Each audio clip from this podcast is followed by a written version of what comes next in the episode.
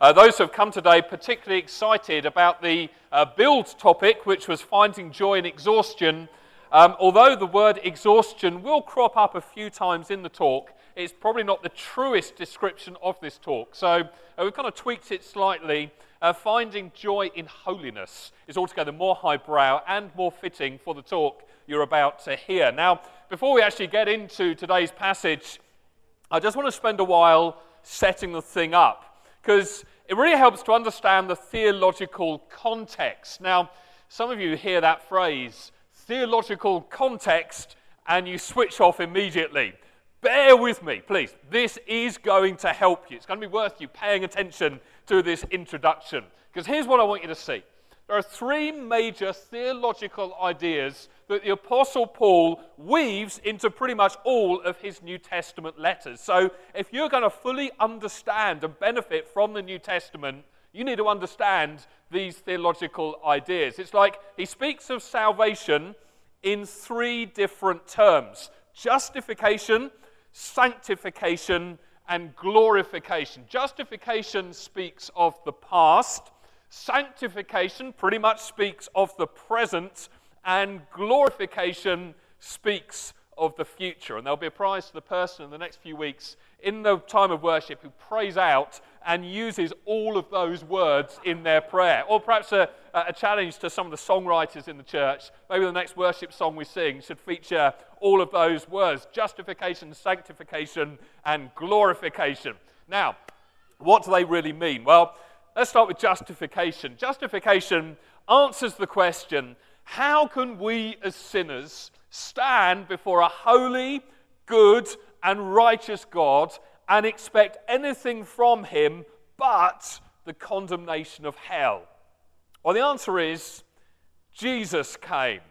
Jesus is God, and he lived a life without sin, and he died to pay the penalty for our sin, and he rose again for our salvation. And as a result, if we trust in Jesus, he justifies us. It is just as if we had never sinned. That's exactly what Paul says in Philippians 3, verse 9, just prior to the section we're going to be looking at today. Paul says he wants to be found in Christ, not having a righteousness of my own that comes from the law.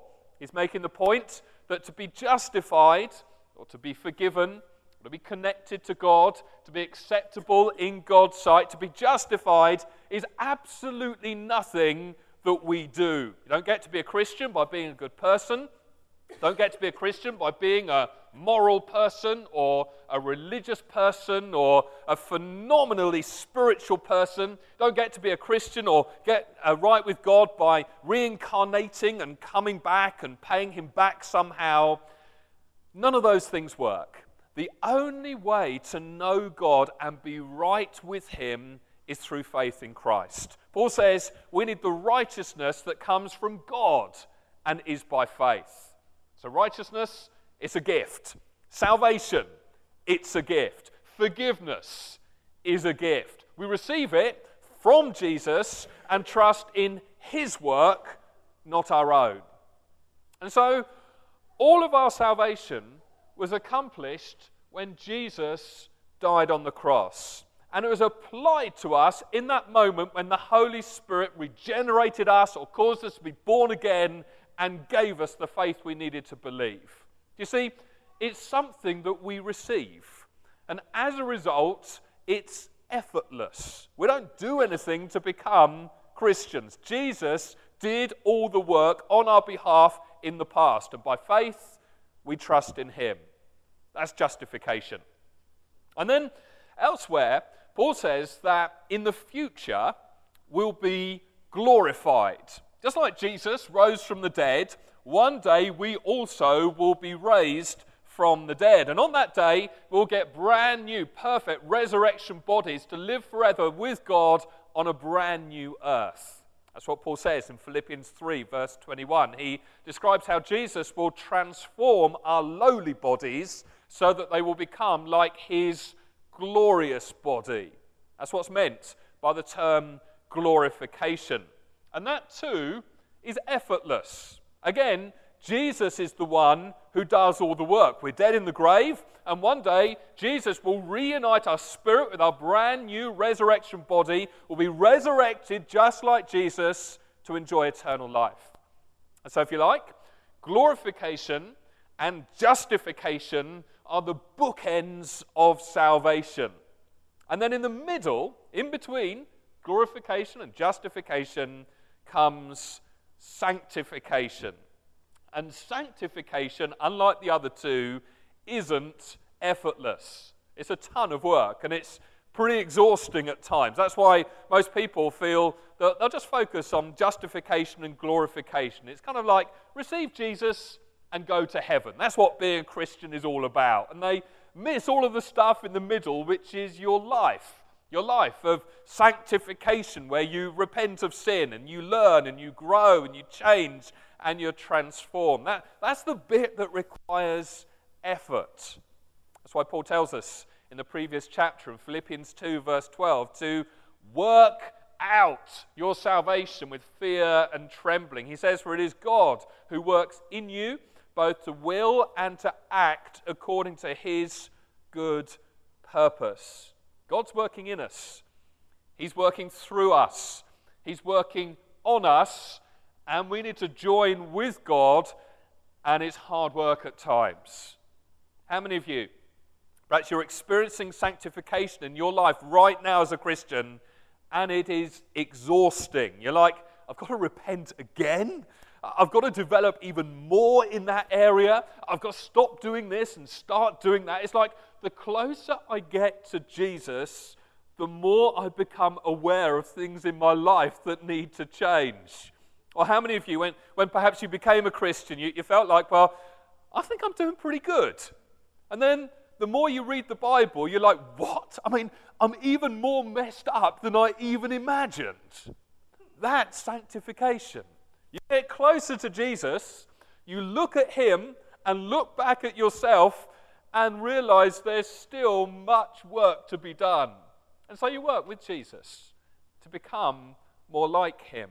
And although it can be hard work, and although it can be pretty exhausting at times, it is worth it. It is worth it. Because knowing Jesus and becoming more like Jesus is the greatest thing imaginable. And if there's even a part of you that doubts this, then I'd, I'd humbly suggest you don't know Jesus well enough. There is no better way to spend life than investing it in your relationship with Jesus, enjoying Him and living to please Him. It isn't dull, it's not a duty, it's not heavy, it's not a burden, it's not all about condemnation and guilt. Yeah, it can be hard work and exhausting at times, but it's the only way to experience life in all its fullness. It's the only way to find true joy. And so, what I want us to do then with the rest of our time today is look at these verses in Philippians 3. And what I want us to do is learn from the Apostle Paul, who was unbelievably passionate in his pursuit of becoming more like Jesus. Let's start reading in verse 10 of Philippians chapter 3. Paul says, I want to know Christ. I want to know Christ and the power of his resurrection and the fellowship of sharing in his sufferings, becoming like him in his death, and so somehow to attain to the resurrection from the dead.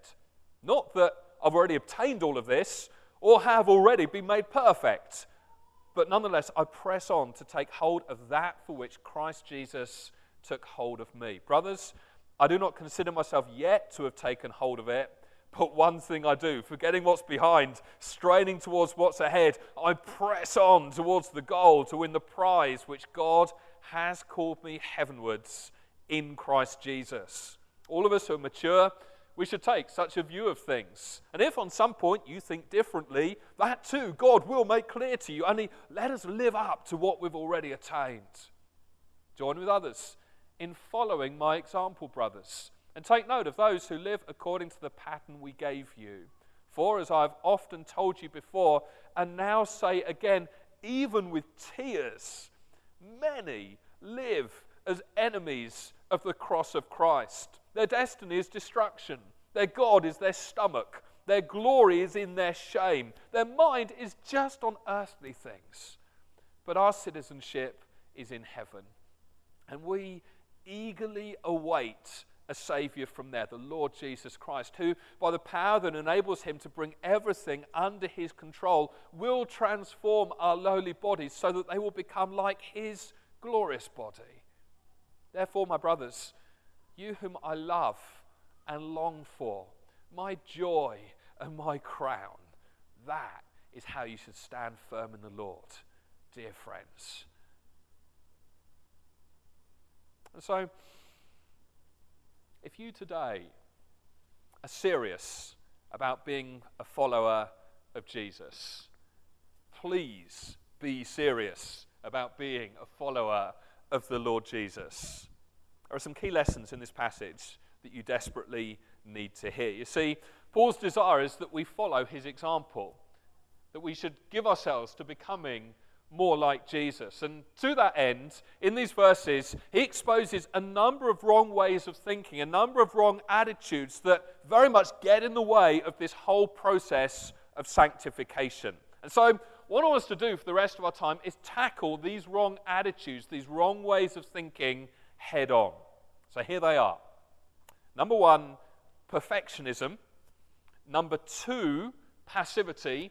And number three, worldliness perfectionism, passivity, and worldliness. Three things that work against us finding joy in holiness. Let's start with perfectionism. Now, how many of you would be bold enough to say that you are perfect? Any perfect people here today? Well, there was one at the other site, uh, none here today in this site. Well, uh, uh, none of us would say I'm perfect. None of us would say, well, just follow me because I've figured it all out. If you've got any questions, ask me because I've got all the answers. In fact, Jonathan, just shut up. Go and sit down. Let me come to the front. And I'm just going to stand in front of everyone else. Everyone else can just watch and learn as they gaze on my radiant perfection. None of us would be bold enough to say that. But a lot of us act as if we were perfect. I want you to think about it. When you are confronted with sin, do you humbly listen or do you find yourself reacting in such a way as you try to justify yourself or defend yourself? Or when you've sinned, do you immediately repent and apologize and put it right? Or do you find yourself shifting the blame? I don't know. Perhaps you blame it on someone else. Well, I had a go at you because you provoked me. So it's your fault. Really? I mean, I took control of your mouth and I somehow said those words. That, that's on me. I did that. We blame other people. Or, or sometimes we make excuses. Well, you know, my dad hit me when I was a child, so you know, I get to hit people nowadays. Or growing up, my parents didn't love me, so I get to be obnoxious for the rest of my life. I'm a victim, so I get to victimize others. Or we blame it on our personality. I don't know. I, I, I took a personality test, and I'm in this very small minority of people who are programmed to be lazy and rude and violent and godless. That's just my personality. So I'm a victim to my genetics. And so what we do is we churn out all these genetic excuses, and we can have all these cultural excuses, and we can have blame shifting, and we can have others that we blame for stuff that's actually our own responsibility. It's like we have all these diversionary tactics going on. So none of us would be bold enough to say, Well, I'm perfect. But many of us act as if we were. And when we're confronted, we're hard hearted and rebellious and foolish and proud and obstinate and disobedient and self righteous and self justifying and blame shifting. That's how we respond. Or alternatively, perhaps we act as though we think we should be perfect. It's like we constantly feel condemned and disqualified because we are acutely aware of our imperfections. Maybe we live with shame and embarrassment and guilt and failure and a constant sense of unworthiness. But in verses 12 and 13 here, Paul makes it crystal clear that Christians do not and in fact cannot attain perfection in this life. Notice what he says in verse 12 Not that I have already obtained all this or have already been made perfect. And then in verse 13, brothers, I do not consider myself yet to have taken hold of it. What's the it? Surely it's that for which Christ Jesus had taken hold of him, the perfect holiness which he's been talking about in the previous verses. Paul is making it clear here that he is not there yet. He's saying, Philippians, understand, I am pressing on. I have a zeal to become more like Jesus, like you can't believe, but I'm not there yet. I haven't arrived at that perfection, and I won't arrive at that perfection until the final resurrection. Until then, life's a journey. It's growth in grace, but it's not perfection. As Augustine put it many years ago, the church is not a place where perfect people gather, but it's a hospital where sick sinners get well. I think that's the point that Paul's pressing in this passage. We are not there yet. And in verse 15, he says, All of us who are mature should take such a view of things. One of the ways to become mature is to acknowledge you are not perfect. Maturity is to say, Okay, I've sinned. You're right. I repent. I apologize. And with God's help and God's strength, I, I will seek to change and put this right. Really appreciate you bringing this to my attention. You, you, know what? No one has ever had the courage to confront me like that before. I appreciate you pointing out these things because it shows you really care for me. That's what Paul's saying here. He's saying, I'm mature. And what that means is, you can teach me something, I'll learn. You, you can rebuke me of something. And if it's true, I'll repent. You can point out a flaw in my life and I'll try and work on it. And Paul would say, I'd encourage everyone to imitate my example. I want you all to be mature like this. I want you all to desire to be more like Jesus while recognizing you're not there yet. You know, so many of us are gripped by fear and by shame and by embarrassment about our past. So we spend all our time trying to cover up our sins so others don't see it and secretly feeling condemned by it. Listen, Jesus died for it so you can be forgiven. And you can stop beating yourself up about not being perfect. And you can put an end to having to present an image to others that you are perfect. Getting the message? There is no room for this kind of perfectionism. But having said that, if you get this message, there is the danger that it could lead to another wrong attitude, namely passivity. I mean, if we're always going to fall short of perfection this side of heaven, what's the point of even trying? I mean, if we're saved and we're going to heaven, well, hallelujah. I can just coast along and do nothing until we get there. I'm secure in my salvation. I'm going to heaven. Don't have to do anything. Jesus does it all. I can relax and put in no effort. I can be passive. Well, I guess there's a certain logic to that. But it's a logic that the Apostle Paul didn't recognize. It's a logic that's completely alien to him. Paul goes on to say is that though we aren't there yet, we are still to press on with zeal and with passion and with energy. We're to be active in growing in holiness, in becoming more mature in Christ, in pursuing godliness, in living up to what we've already attained.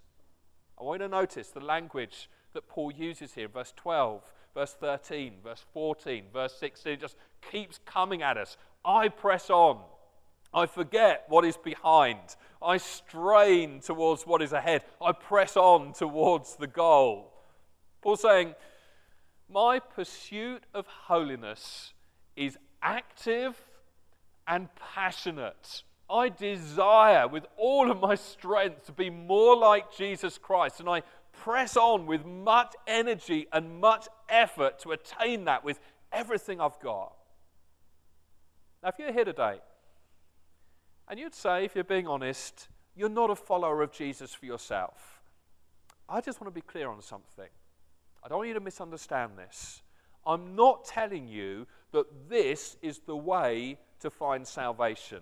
If this is the way that you're saved by your hard work and your effort, then you are in big trouble. We're all in big trouble. This is not the way that you're saved. The way that you're saved is by embracing the gospel, the good news about Jesus. And the message of the gospel is that God made us and God cares for us. But we've chosen effectively to worship ourselves, to follow ourselves, to live for ourselves, and to turn our back on Him. And this has resulted in us walking a path of self destruction and harming others as well. It's led to our estrangement, our separation, our alienation from God, and ultimately will end up with His righteous judgment of us. But God Himself, in His love and in His mercy, He has taken the initiative. And He has come to us in the person of His own Son, the Lord Jesus Christ, in order to save us from God's just judgment and from ourselves. Jesus, he lived a life that we have not and cannot in our place. And he died a death that we should have, but that he shouldn't have in our place for our forgiveness and for our acceptance with God. And all who respond in faith and in repentance to that phenomenally good news, they freely receive forgiveness and are welcomed into God's family and are brought into intimate relationship with Him. That's the gospel. That's the good news. So when you hear Christians urging one another to press on, to strive to grow in holiness, they're not talking about how they are made right with God. They're talking about having been made right with God by grace, how they then become more like the Lord Jesus Christ who saved them by grace. And that's pretty much what we're talking about today. And so, for those of us here today who are believers, we come to this breathtaking passage and we hear Paul say, press on. And we know that when it comes to godliness, when it comes to holiness, that this means we must never ever settle with where we are right now. I want to listen again to what Paul says in the second half of verse 12. He says, I press on to take hold of that which Christ Jesus took hold of me. Paul knows that he's been saved by grace alone, through faith alone, in Christ alone. And yet he is utterly dissatisfied with staying where he is in his present state of godliness. He wants to be more like Jesus. And he's pressing on to that end. Not so that Christ will accept him, but because Christ already has. He's motivated by grace. Do you understand? As Christians, we want to grow, not so that we'll be embraced by Christ, but because we have already been embraced by Christ. We don't stop gossiping and lying and swearing and being selfish and sleeping with our girlfriend just to try and make Jesus love us more. No, we readily choose to do all of that because He already loves us as much as an infinite God could ever love us. When I married Helen, my wife, 15 years ago this week, I made some pretty massive vows to her. I didn't make them because I wanted to somehow earn her love. I made them because I knew she loved me and she accepted me despite all my faults, or at least the faults she was aware of at that moment in time. And also because I loved her in return. And ever since, I've been trying to live out those vows, not because I feel I ought to, and not always successfully, very rarely successfully, but because I want to, because I love her. And when I mess up, doesn't mean that Helen automatically stops loving me or that our marriage is suddenly over. It's a covenant, it's for life. And it's fun working out new creative ways to bring a smile to her face. It's not a burden, it's not driven by guilt and by condemnation, it's a pleasure. And how much more so with God? Paul had tasted the extraordinary love of God forgiving him, accepting him, giving him hope and peace and overwhelming joy. Does that lead Paul to say, well, nothing more for me to do then? No. What, what does it do? It, it impels him to the pursuit of holiness because he's been accepted and loved and embraced by Jesus Christ. Because Jesus has made him his own, it makes him want to become more like Jesus. So let me ask you is that how you think? Or have you allowed yourself just to grow ever so slightly passive? Do you view, view growth in godliness as too difficult, too much like hard work? Pretty pointless, really, because I'm saved and I'm going to heaven. I mean, why put in the effort? And so you do nothing. The Book of Common Prayer, a book that we seldom refer to in this context, speaks not only of confessing the things that I've done that I ought not to have done, it also speaks of those things that I ought to have done, but I haven't. I think perhaps some of us need to come to God and say, Lord, please forgive me for the things I haven't done today. Or, Lord, please forgive me for the times when I haven't taken the initiative that you are calling me to take. You know, I believe God is wanting to release many of you into passionate pursuit of Him. And maybe you just need a bit of a nudge, or a bit of a push, or a bit of a shake to get you going again. And to see that passivity isn't really an option. And I'm not looking to motivate you with guilt and condemnation and pressure, but trying to alert your heart towards God again and causing you to see that there's a much better life for you to live. And it, it comes from a heart that's been won by Him. For some of you, you need to draw a line under passivity not taking risks, playing it safe, playing it easy, just settling, being content for where you're at. I want to say today no more passivity. That's the second wrong attitude that Paul nails here passivity. The third one's this worldliness. Worldliness. In verse 19, Paul warns the Philippians about people whose minds are set on earthly things. And the reason I think he's warning them is because even people who are religious, even people who are spiritual, even people who claim to be Christians, they can still become captivated by this kind of worldliness. Now, interestingly, Paul seems to be diagnosing worldliness here as a heart condition. It's not necessarily about outward appearance or behavior, it's a matter of what we love. It's a matter of where we belong. It's a matter of what we want most in life. It's as though worldliness takes control of our mind and our will and our affections. It takes control of our thinking and our living and our desiring. And we end up becoming so infected that our appetites change. We have earthly appetites. It's like our God is our stomach. We care more about breakfast, lunch, and dinner. We care more about our favorite drink and our favorite dessert and our favorite TV program and our favorite sports team than we do to Jesus. That's by way of an aside. You can kind of track it in people's Facebook statuses. The amount of times people talk about the food that they're eating or the chocolate they're dreaming of or how their sports team's doing. Very rarely do you see people updating their Facebook status to say how much they're enjoying Jesus right now. Just a thought. Anyway, coming back to where I was going, it's not that eating and drinking and updating your Facebook status like that is a sin. But when it becomes our God, when food or sexual satisfaction or TV or sport or alcohol or whatever the desires of the flesh are, when they become the places that we run for comfort and help, when we're hurting, we run there. When we're happy, we run there. They become our functional saviors. They're what we worship. They're what we depend on. They're what we crave. They're the things that get us through. They effectively become false gods to us. And with tears, Paul says, it'll kill us. It'll kill us. Why? Because it tricks our hearts into seeking satisfaction in what can never truly satisfy us. It's soul destroying. It's joy robbing. And it slightly strangles us of the experience of being fully alive to God.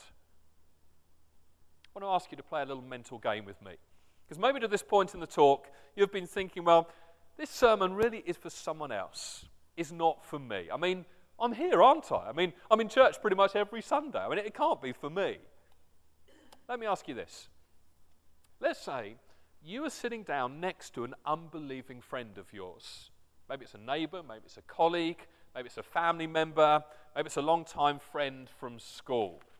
You're sitting down next to your unbelieving friend, and you are both going to write on a sheet of paper for no one else to see. You're not putting on a show for anyone else. This is just for you. You're going to write down on that sheet of paper what you care about most in life, what your habits are, how you spend your time, how you spend your money, what you want more than anything in this world, what your aspirations are, what your greatest desires are, what your ambitions are, what you want out of life. Let me ask you just one question. How is your list going to differ from your unbelieving friends' list? How do they differ? And if you don't have a really good answer for that right now, my guess is you may be struggling with worldliness. Because we ought to be very different from people whose citizenship is effectively just here on this earth. Paul says that Christians have a heavenly focus. We know that this life's short and that eternity is with Jesus.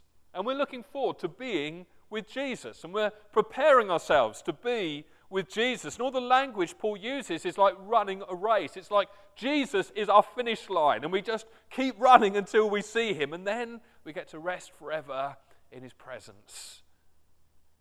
So, in conclusion, let me very quickly give you three things that Paul says that we can do if we want to avoid these wrong attitudes, if we want to avoid worldliness and passivity and perfectionism. Three things that will help you run faster and finish well.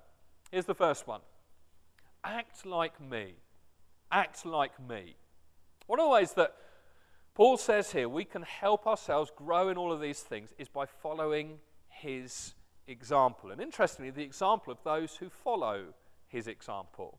Verse 17, he says, Join with others in following my example, brothers, and take note of those who live according to the pattern that we gave you. What he's saying is, find people who have been justified and are being sanctified and hang out with them. Learn from them. Watch them. Invite them to speak into your life. If you've got a certain sin that you're struggling with in your life, find people who used to do that and they've stopped and spend time with them and ask them what Jesus taught them that would be helpful for you right now. As a church, we run all these kind of different groups so that you can find people that have worked things out so that they can now walk through them with you. We run life groups and marriage courses and parenting courses and freedom in Christ courses. So many courses. I want to say, pursue getting involved in one of those groups. Pursue Christian friendships. Pursue accountability with others. Let me say, I could rattle off a long list of people in this room who could show you in various difficult situations how a Christian does it. Maybe you could help others. You may not be perfect yourself. You may still need to learn from others, but you have cracked it in some areas and you could help others and depend on others in other ways. Apostle Paul would be saying to you, just open your eyes. Have a good look round. You look at the people that are acting like me, and you go away and start acting like them because they're showing you the way. They're striding on ahead in some areas so you can follow in their slipstream. That's the first thing that Paul says act like me. The second thing is be homesick be homesick. Anyone here from Wales? Ah, God, loads of you. Okay, uh, there was one person on the other side, and, and they concurred. So uh, I know I'm on safe ground here. The Welsh, all these Welsh people here are being invaded. They have a word. Uh, I think it's something like Hiraeth? Hiraeth? Hiraeth? Hiraeth? Maybe it's my pronunciation. Uh, the Welsh guy on the other side, they recognize it straight away. Uh, and it, th- this word means an indescribable, deep yearning and longing for home. And Welsh people, apparently, when they're away from Wales, they feel this all the time. Do you feel this right now? Oh, yeah, yeah. You miss the sea and the rolling countrysides and the rain and the cold and, and all of that. But they want to be back home, want to be back in their native land. There's a deep longing for home. And it's like Paul is giving the Welsh application here to everyone. In verse 20, he says, But our citizenship is in heaven, and we eagerly await a Saviour from there, the Lord Jesus Christ, who, by the power that enables him to bring everything under his control, will transform our lowly bodies so that they will be like his glorious body. I'll try and help you with another illustration. A week ago, I went to Istanbul just for a few days. Now, it was such a brief visit, I didn't even bother unpacking my suitcase. I didn't learn the language. I didn't even adjust my watch. Walking around the city, I looked pretty much like everyone else. But actually, I didn't belong there. I didn't fully identify. In a few days, I wouldn't be there anymore. I'd be flying home again. And Paul's saying, that's how to view this world. It's not permanent. We're just passing through. Now, look, if I thought this life was going to last forever, or that this was all there is, then I might think differently. I might live differently. But I know that eternity awaits. The new heavens and the new earth, they lie ahead of me. So it kind of makes sense to get ready, to prepare, to travel lightly.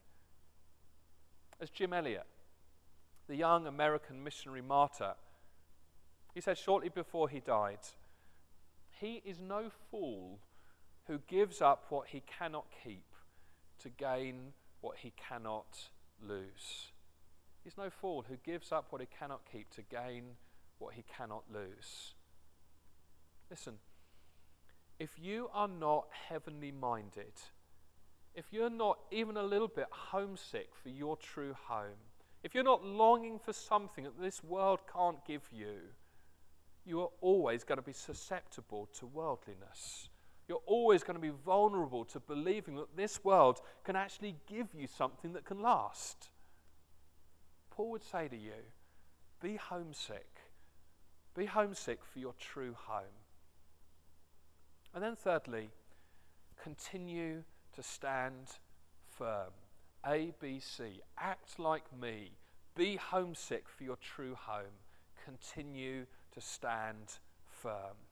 Having given all of this breathtaking teaching, Paul says in the beginning of chapter 4 that is how you should stand firm in the Lord. In other words, he's saying this stuff doesn't just happen, it takes resolve, it takes effort, it takes a dogged refusal to abandon your citizenship and your calling and your standards and your identity and your belief. You, you don't just resist worldliness by wishing to resist worldliness. It doesn't happen just by standing at the end of the meeting and thinking magically everything will be different. It requires determined effort. It's pretty frightening, really. All you have to do for worldliness to grip you is nothing. You don't have to go out and court it, it's looking for you. Knows where you live, knows your email, knows your mobile, knows your heart. And unless you're resolved not to buy into the lie that's all around us, you'll be sucked in. So, how do you resist it? You find a believer who's acting like Paul and you follow them. And you cultivate that homesickness that says, This world isn't your home, and you live like this world isn't your home. And then you stand firm.